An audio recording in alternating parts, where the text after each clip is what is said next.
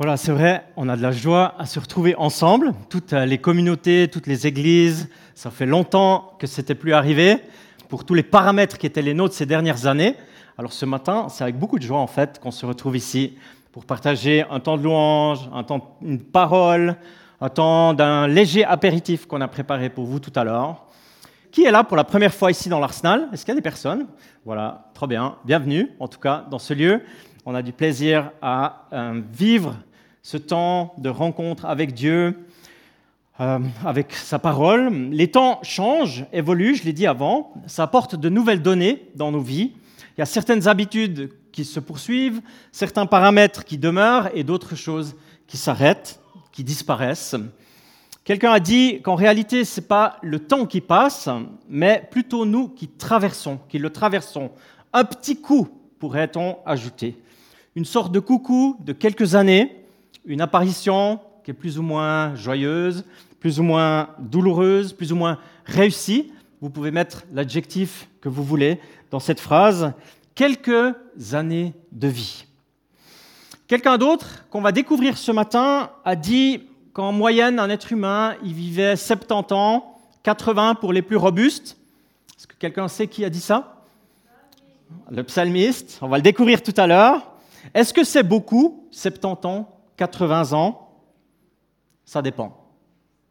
Ça dépend toujours la comparaison. Durant ces dernières années de prédication, de réflexion, je me suis surpris à poser un peu des questions ouvertes de ce type. Est-ce que c'est long? Est-ce que c'est bien? Est-ce que c'est beaucoup? Et d'autres questions ouvertes comme ça. Et puis en final, la réponse, elle allait toujours un peu vers le même endroit. Ça dépend. Des fois, je crois entendre un peu mon épouse. Je dis euh, T'aimes bien voyager? Ça dépend. T'aimes bien le rouge? Ça dépend. Alors que pour moi, c'est plus. Mais ça dépend, ça dépend de quoi? Ça dépend du vécu, du contenu. Ça dépend de ce qui est vécu. Donc, dans ma méditation de ce matin, il y a une question de temps, mais aussi de gens, de personnes. Parce que vous et moi, vous avez choisi ce matin d'être ici, vous avez choisi de venir, d'être présent, et on est des êtres humains, je l'ai dit, avec un temps de vie. Et puis ce matin, on est dans cet instant en train de réfléchir ensemble à comment est-ce qu'on pourrait cheminer, comment est-ce qu'on pourrait grandir dans notre foi. Alors, euh, ma méditation de ce matin, elle, touche ces deux thèmes, du temps qui passe et des gens que nous sommes, le temps et les gens. Une autre auteur anonyme, ou un auteur, on ne sait pas parce qu'il est anonyme justement, a dit à ce sujet, le temps qui passe arrange parfois les choses, mais pas les gens. Ça, c'est un peu vrai, mais pas complètement. C'est aussi un peu faux, mais pas complètement non plus. Pas de crainte parmi nous, je ne vais pas rester dans des questions philosophiques ce matin, dans cette prédication. Et pourtant, le temps et les gens que nous sommes sont des thèmes qui mettent des contenus à notre réflexion, à ma réflexion, à ma prière. Ensemble avec Fabienne, on vit dans un temps de transition de notre parcours de vie. Les personnes qui sont membres ici à l'Église ou des amis ont entendu beaucoup ces derniers temps parler de transition, ces derniers mois, dans toutes sortes de domaines. Et puis oui, de notre côté, aujourd'hui encore, ce dimanche 24 juillet et le prochain 31 juillet, on partage encore quelques pensées que Dieu nous met à cœur. Et puis, on aura l'occasion d'entrer dans une nouvelle ère de notre parcours, un nouveau temps ministériel. Donc le temps et les gens. Tout à l'heure, on a entendu parler en quelques phrases d'une naissance de deux enfants et du décès d'un grand-papa, même d'un arrière-grand-papa. En quelques phrases, en quelques minutes, le début de la vie et la fin de la vie. Vous savez, quelqu'un me disait, en règle générale, après le départ d'une personne, donc la mort d'une personne normale, ça veut dire pas célèbre, pas connue, on en parle peut-être encore pendant 50 ans, puis après plus rien. La personne s'efface. Alors j'en arrive au thème que je me suis senti invité à partager aujourd'hui avec vous et avec moi, bien sûr, parce que je suis le premier auditeur de l'interpellation de Dieu, celui d'un contraste. Saisissant le contraste. Et puis il traverse beaucoup de livres bibliques, de poèmes, des biographies, des textes poétiques de la Bible, et puis ce matin, d'un psaume en particulier, le contraste entre la grandeur de Dieu et l'énigme de la vie humaine. On pourrait assez facilement remplacer le mot énigme par brièveté de la vie humaine ou insignifiance de la vie humaine, petitesse ou encore dérisoire vie humaine. Et pourtant, pourtant, je choisis de laisser le mot énigme de la vie humaine. C'est normal parce que c'est moi qui ai choisi le titre, je ne vais pas le changer maintenant, je le laisse comme ça. Il y a un contraste, ça c'est sûr, il y a une grande, grande différence entre Dieu et moi, entre Dieu et toi, entre Dieu et nous, depuis l'origine en réalité, depuis la Genèse 1, 2 et tous les chapitres suivants jusqu'à aujourd'hui. Mais personnellement, ce contraste me plaît. Il me pousse à réfléchir, il me pousse à méditer et c'est réellement ma prière de vivre au mieux le temps que j'ai dans ma vie.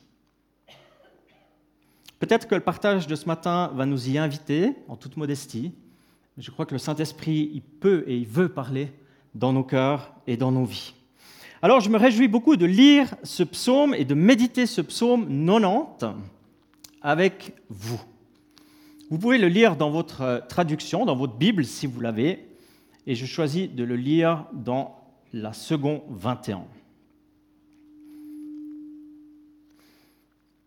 Prière de Moïse, homme de Dieu. Seigneur, tu as été pour nous un refuge de génération en génération. Avant que les montagnes soient nées, avant que tu aies créé la terre et le monde, d'éternité en éternité, tu es Dieu.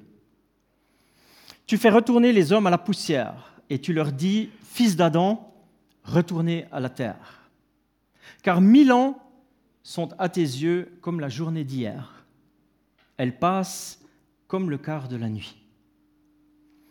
Tu les emportes, semblables à un rêve qui, le matin, passe comme l'herbe, elle fleurit le matin et elle passe.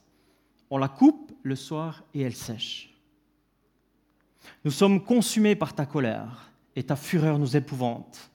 Tu mets devant toi nos fautes et ta lumière éclaire nos secrets. Tous les jours disparaissent à cause de ta colère nous voyons nos années s'éteindre comme un soupir. La durée de notre vie s'élève à 70 ans, et pour les plus robustes, à 80 ans, mais l'orgueil qu'ils en tirent n'est que peine et misère, car le temps passe vite et nous nous envolons. Qui a conscience de la force de ta colère et de ton courroux pour te craindre? Enseigne-nous à bien compter nos jours, afin que notre cœur parvienne à la sagesse. Reviens, Éternel, jusqu'à quand Aie pitié de tes serviteurs. Rassasie-nous chaque matin de ta bonté, et nous serons toute notre vie dans la joie et l'allégresse.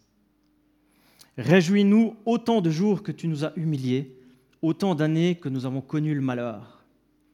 Que ton activité soit visible pour tes serviteurs et ta splendeur pour leurs enfants. Que la grâce de l'Éternel, notre Dieu, soit sur nous affermi l'œuvre de nos mains, oui, affermi l'œuvre de nos mains. C'est une parole magnifique, 17 versets qui traversent les siècles, les générations, pour nous encourager ce matin, nous encourager, peut-être aussi un peu nous défier. Entre Dieu, l'infini, et nous, les humains limités, presque éphémère, il y a un contraste saisissant. Et puis les quelques accents que je souhaite méditer ce matin, puiser dans cette parole de ce psaume pour parler à nos cœurs et à nos vies, eh bien c'est qui s'exprime dans cette parole? On parle de qui? Ou qui parle? Et puis la sagesse, c'est comprendre le temps. Et puis la joie, c'est accueillir la bonté quotidienne. Et encore, le sens, c'est prier la visibilité de Dieu dans ce que nous faisons dans nos vies. Je disais tout à l'heure, un auteur qui parle de 70 ans en moyenne, 80 pour les plus robustes, j'aime assez bien ça. L'auteur n'est pas anonyme. Quand on médite les psaumes, ce n'est pas la première personne qui nous vient à l'esprit. D'ailleurs, c'est le seul psaume qui a été écrit par cet auteur, mais c'est un personnage, un monument de l'histoire du salut. Je me souviens quand on me demandait, quand j'étais petit, dans les camps, à l'école du dimanche, eh bien toi, dans la Bible, quel est le héros que tu aimerais être? À qui est-ce que tu peux t'identifier? Eh bien, souvent, je parlais de Moïse. Alors bien sûr, en tant que chrétien, je veux vivre avec et pour Jésus, oui, mais Moïse, il m'a toujours impacté. C'est toujours quelqu'un avec qui je pouvais en partie m'identifier. Alors si on donne le titre des titres à des patriarches, on dira que Abraham c'est le père de la foi. Moïse, lui, il permet de découvrir que ta foi, elle est orientée vers un don de soi. Elle t'apporte en résumé un éclairage de ton intelligence et une action qui change toute la vie de l'homme. Moïse te montre que la foi, eh bien, en Dieu illumine l'existence d'une mission pour ta vie. Ce n'est pas possible de vivre avec Dieu sans donner un écho concret dans nos vies. D'accueillir la révélation de ce que Dieu dit, puis de ne pas bouger et de rien faire. Ce n'est pas possible, selon Moïse. Moïse, c'est un personnage biblique, une figure biblique de l'action. Alors c'est clair qu'on pourrait partager des dizaines de prédications sur la vie de Moïse, ça c'est sûr. Des théologiens ont voué toute leur vie à l'étude de Moïse, et puis c'est sans parler de qui est Moïse parmi les juifs orthodoxes aujourd'hui, ce n'est pas le thème de ce matin, mais je résume quand même un peu. Toutes les naissances représentent un miracle, la sienne particulièrement. Tiré des eaux, c'est son nom. Les parents de Moïse étaient intelligents. Ils avaient capté le temps et l'urgence dans laquelle ils vivaient. Ils étaient courageux aussi. Ils avaient saisi que la vie de leur enfant avait plus de valeur que les ordres du roi de l'époque. Courageux, intelligents, ils ont discerné l'appel de leur enfant, ce qu'il y avait sur la vie de leur enfant. En fait, quand on réfléchit à ça, on pourrait se dire, c'est un peu le souhait aujourd'hui qu'on pourrait décrire pour les parents, courageux, parfois à contre-courant, intelligents et plein de discernement pour l'appel de la vie de leurs enfants. Bon, je reviens aux parents de Moïse. Est-ce que vous avez déjà entendu parler de l'effet papillon? Je trouve ça fascinant. Fascinant, c'est une expression qui vient de l'anglais butterfly effect, tirée d'une conférence de 1972, c'est à peu près quand je suis né. L'effet papillon, il est matérialisé par une chaîne d'événements qui se suivent les uns les autres, il y en a un qui influence le suivant. Et c'est un événement insignifiant au début, le début de la chaîne, mais au final, eh bien, il y a une chose soit catastrophique, soit extraordinaire qui arrive, et quand on remonte les chaînes, on remonte jusqu'au battement d'un papillon. Il y a des effets papillons dans le monde des entreprises, dans les inventions surtout, dans le sport, dans la météo aussi, c'est là que ça a été euh, formulé la première fois. Ben, voyez-vous, je pense que les parents de Moïse, ils ont déclenché un effet papillon qui a des influences jusqu'à aujourd'hui sur l'histoire d'un peuple sur le peuple d'Israël, mais jusqu'au salut qui nous réunit ce matin. Moïse, il a étudié dans la plus prestigieuse euh, école de l'époque, dans un pays qui était en avance sur son temps, à cause, en raison de la stratégie des parents. Il a grandi dans la maison de Pharaon lui-même, mais les trésors de l'Égypte ne l'ont pas impressionné. Il ne s'est pas laissé attacher aux valeurs qui l'entouraient. Sa mission, il la sentait ailleurs. D'ailleurs, c'est comme ça que ça illustre la mission du Messie pour sauver tout un, sortir tout un peuple de l'esclavage. L'auteur du psaume, il était tellement convaincu de l'écho de Dieu, euh, de donner à Dieu l'écho de sa vie, qu'il avait toujours la récompense en ligne de mire. C'est comme ça que Hébreu en parle. Tellement fort d'ailleurs que vous vous souvenez que Moïse, il a essayé d'abord par ses propres forces. Il a fait un truc. Son initiative, son intention. Quand on essaye de faire le royaume de Dieu ou sa justice par ses propres forces, le résultat, il est souvent mitigé, voire compliqué, voire catastrophique. Et c'était vrai dans la vie de Moïse, et c'est vrai aujourd'hui. Si on fait l'œuvre de Dieu par nos propres forces, dans nos vies personnelles, dans nos couples, dans nos familles, dans nos relations, dans l'Église, dans notre village, eh bien, si Dieu ne mandate pas ou n'accompagne pas de sa présence, c'est mal parti.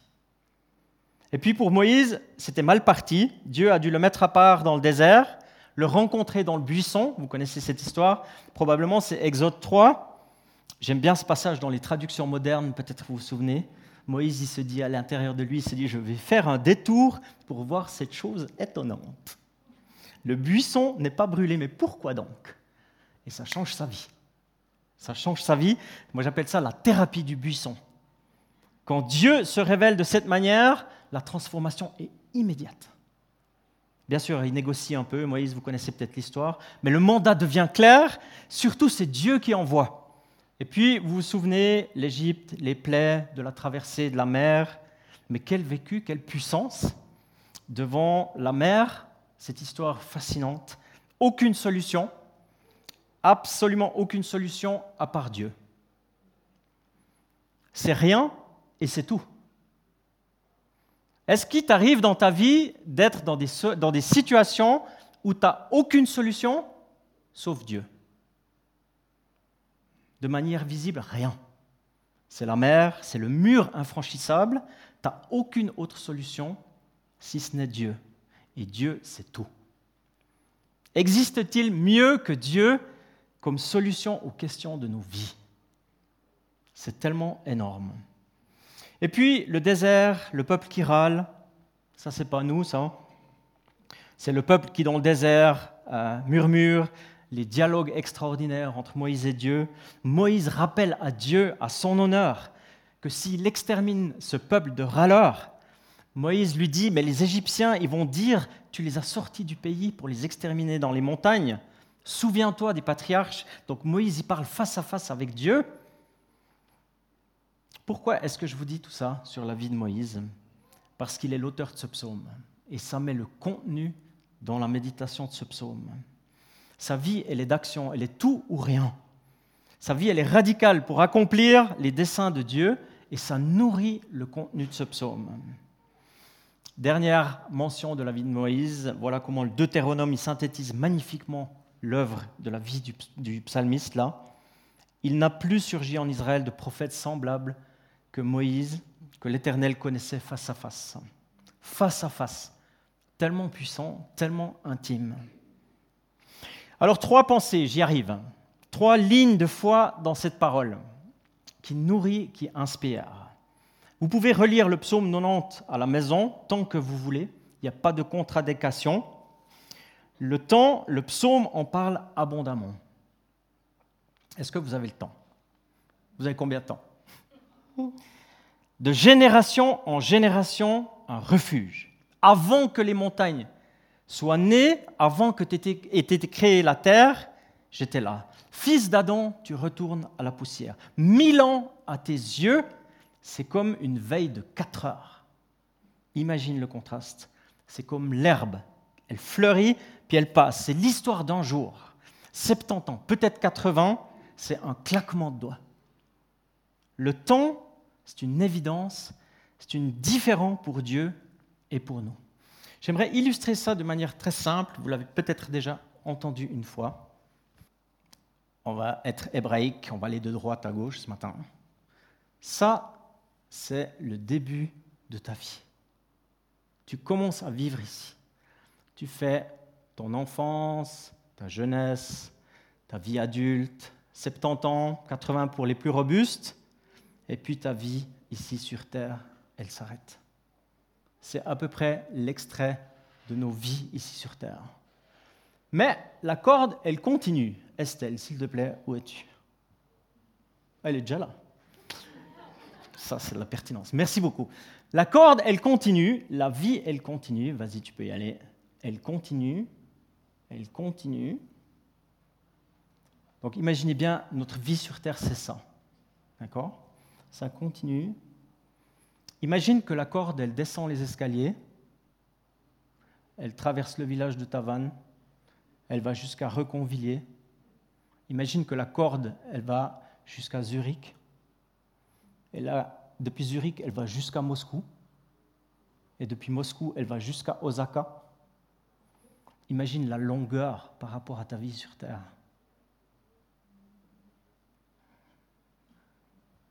C'est une autre manière de dire c'est l'éternité. Notre passage ici, il est tellement court par rapport à mille ans, c'est comme quatre heures pour Dieu.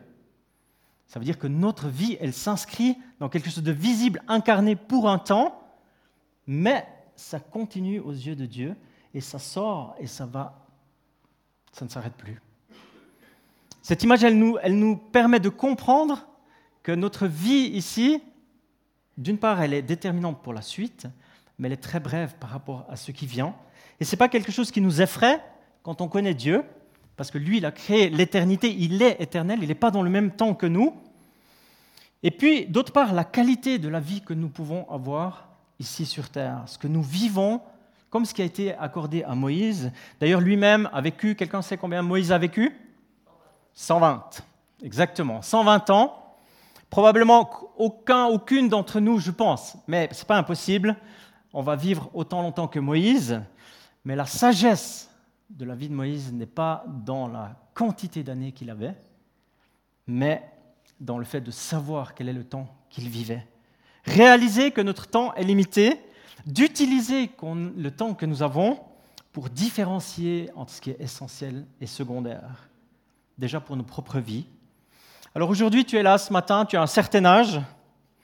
À l'intérieur de toi, rappelle-toi ton âge. C'est bien?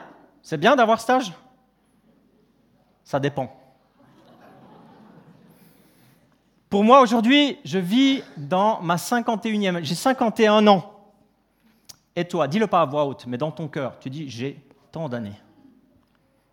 Est-ce que tu es en paix en relation avec l'âge que tu as? Est-ce que tu es conscient de la qualité du contenu de ta vie aujourd'hui? Parfois, on peut vivre dans le regret du passé, ou alors avoir une sorte d'espoir d'un jour qui serait beaucoup meilleur, qui est à venir. Quand on est enfant, on aimerait avoir 18 ans. Quand on a 18 ans, on aimerait être marié, avoir des enfants. Quand on est marié, on a des enfants, on aimerait avoir 18 ans. On est toujours décalé en fait. Il y a comme quelque chose au fond de nous, un peuple qui murmure, j'aimerais vivre à une autre époque, à un autre moment de ma vie. Et qui a de la peine à aimer le temps présent qui est le nôtre. Au cœur de la prière de Moïse, il y a la chose suivante. Enseigne-nous à bien compter nos jours afin que notre cœur parvienne à la sagesse. Amen. C'est tellement bon.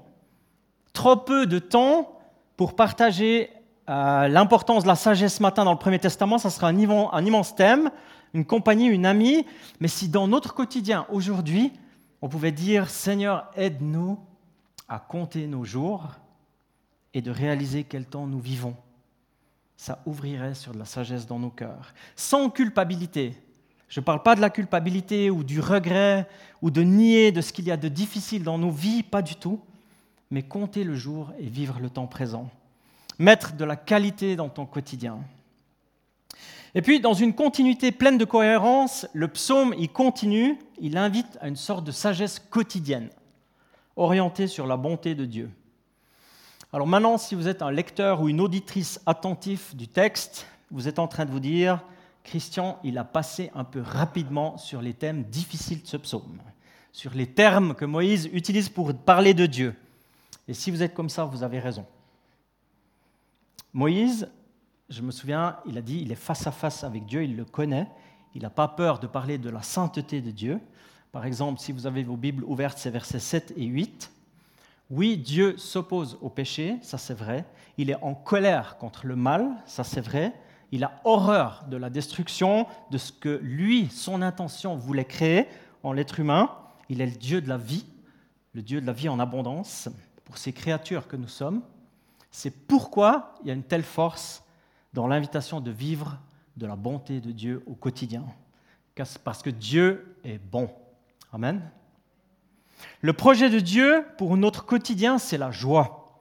C'est comme une portion quotidienne. Souviens-toi de la manne, très présent dans le cœur de Moïse. Tous les jours, une portion suffisante pour vivre. Le vendredi, deux portions. En raison du Shabbat qui suit, c'est une autre source de joie et de repos. Rassasie-nous chaque jour, chaque matin, de ta bonté et nous serons toute notre vie dans la joie et l'allégresse magnifique menu quotidien. Au matin, ta première pensée s'oriente vers la nourriture première, la bonté de Dieu. Ton attente se tourne vers lui. Ton énergie est puisée en lui et dans sa bonté. Ta force, ta vision de la journée, l'espérance des solutions pour aujourd'hui, plus que des complications, trouve son origine dans la bonté de Dieu. Les paroles que tu vas dire, eh bien, inspirées par la bonté de Dieu. Les nouvelles que tu vas entendre, accueillir, que la bonté de Dieu me permette de les accueillir. L'aide que tu vas apporter autour de toi dans la bonté de Dieu. Alléluia, il y a tellement de choses. Et puis pour les personnes qui apprécient les racines et le sens profond des mots, on a ici dans ce verset un concentré de richesse du Premier Testament, une ligne du contenu de cœur de Dieu qui revient inlassablement dans tout le Premier Testament. Chesed, chesed, ça veut dire, attache ta ceinture, amour, fidélité, amitié, bonté, bienveillance, loyauté, bienfait, grâce, faveur, constance, miséricorde, tendresse, pitié, compassion. Chesed, c'est un mot incontournable dans le Premier Testament 250 fois, de Genèse au Deutéronome. Dans le Talmud, c'est un commentaire juif des cinq premiers livres de la Bible. Il est écrit que ça commence avec Chesed parce que Dieu vient couvrir Adam et Ève dans leur nudité. Et à la fin, dans le Deutéronome, il y a encore Chesed parce qu'il vient enterrer Moïse lui-même dans sa grâce. C'est tellement beau. C'est tellement beau. C'est une expression de son amour qui est tellement complet. Et puis Saméar, c'est l'allégresse, c'est la joie. Littéralement, se réjouir, vivre dans la joie, triompher, exulter, se réjouir d'une façon arrogante. Alors je ne sais pas si personnellement, quand je me lève le matin, les gens de mon entourage diraient que je me réjouis de façon arrogante, que j'exulte dès, que je me lève. Ou quand j'ai fini de monter les marches du palais fédéral, que j'exulte dans la joie, pas toujours. Mais la prière, elle est quand même là. Seigneur, rassasie-nous au quotidien de bonté, de faveur, de grâce. C'est notre nourriture solide, qu'importe les circonstances, qu'importe le contexte. Peut-être malgré toutes nos pratiques d'alimentation, nos stratégies, nos habitudes, eh bien que le Saint-Esprit oriente cette prière quotidienne d'être remplie de la bonté de Dieu. Je partage ma dernière et brève pensée viser la fin du psaume. Qu'est-ce qui compte au final dans nos vies? Moïse résume la pensée qui met du sens dans nos vies, mettre de la visibilité de Dieu dans ce que nous faisons. Que ton activité soit visible, que ta splendeur soit visible pour leurs enfants, si à la fin de ma vie, du vécu de mon temps ici, de mon bref temps de la cordelette là, l'activité de Dieu a été visible, je pourrais dire que ma vie a eu du sens. Un peu à l'image de cette main à l'écran depuis le début du message de ce matin qui indique dans la direction de Dieu. C'est un miracle, c'est une grâce de Dieu bien sûr, mais que notre vie ici, sur Terre, rende visible l'activité de Dieu dans nos vies, pour les générations futures, dans le temps d'aujourd'hui, dans les temps qui viennent. Que dans ma vie, dans la vie euh, au quotidien, dans le temps que j'ai encore à vivre, eh bien, la splendeur de Dieu soit manifestée. Je sais que c'est à cause de lui et pas à cause de moi, mais c'est ça qui remplit de sens.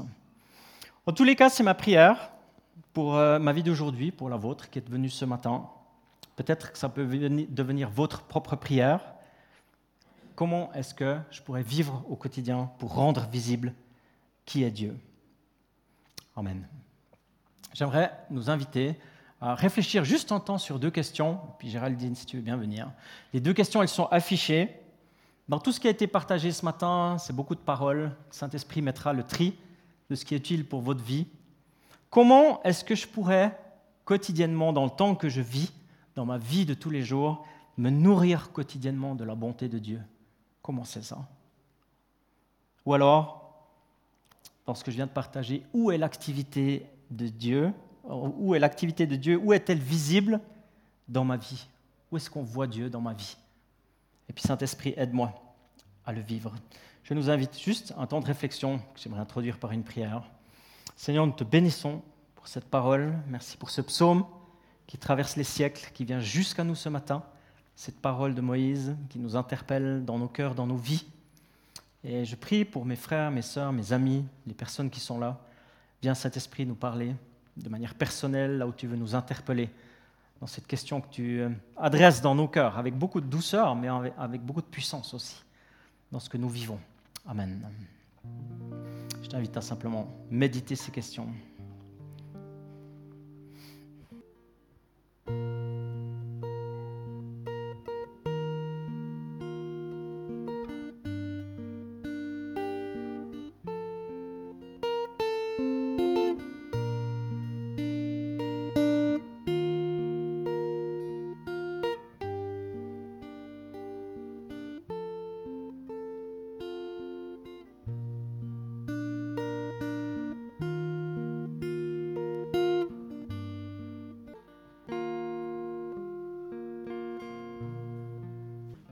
Seigneur, on te dit merci parce que tu es présent dans ce moment.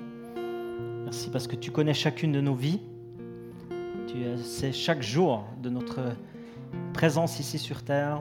Comme on l'a dit en début de célébration, il y a eu un début et il y aura une fin. Et dans ce que tu nous dis aujourd'hui concrètement, dans la nourriture quotidienne, de ta bonté, de comment vivre avec toi, rendre visible qui tu es, ce que tu fais dans nos vies, viens Saint-Esprit nous parler, viens nous accompagner, viens encore transformer notre vie, quel que soit notre âge. Tu as encore un projet dans nos vies, nos caractères, nos paroles, notre écoute, notre rayonnement. Et je prie pour chacune, chacun d'entre nous, dans ce que nous avons compris ce matin, peut-être euh, comme de manière renouvelée, eh bien que ça puisse prendre du relief dans nos cœurs, dans notre intelligence et finalement dans notre quotidien. Seigneur, merci parce que tu n'es pas un Dieu qui nous juge sur nos incompétences, mais tu nous rejoins là où nous en sommes et tu nous permets de faire le pas suivant. Un pas qui va vers l'éternité en ta présence, comme on l'a chanté avant. Alors Seigneur, donne-nous de comprendre ce que tu fais dans nos vies aujourd'hui. Et nous te bénissons, te donnons tout, l'écho de notre vie qui, que tu mérites. Merci parce que tu le fais avec douceur, mais avec conviction et force aussi dans nos cœurs et dans nos vies. Amen.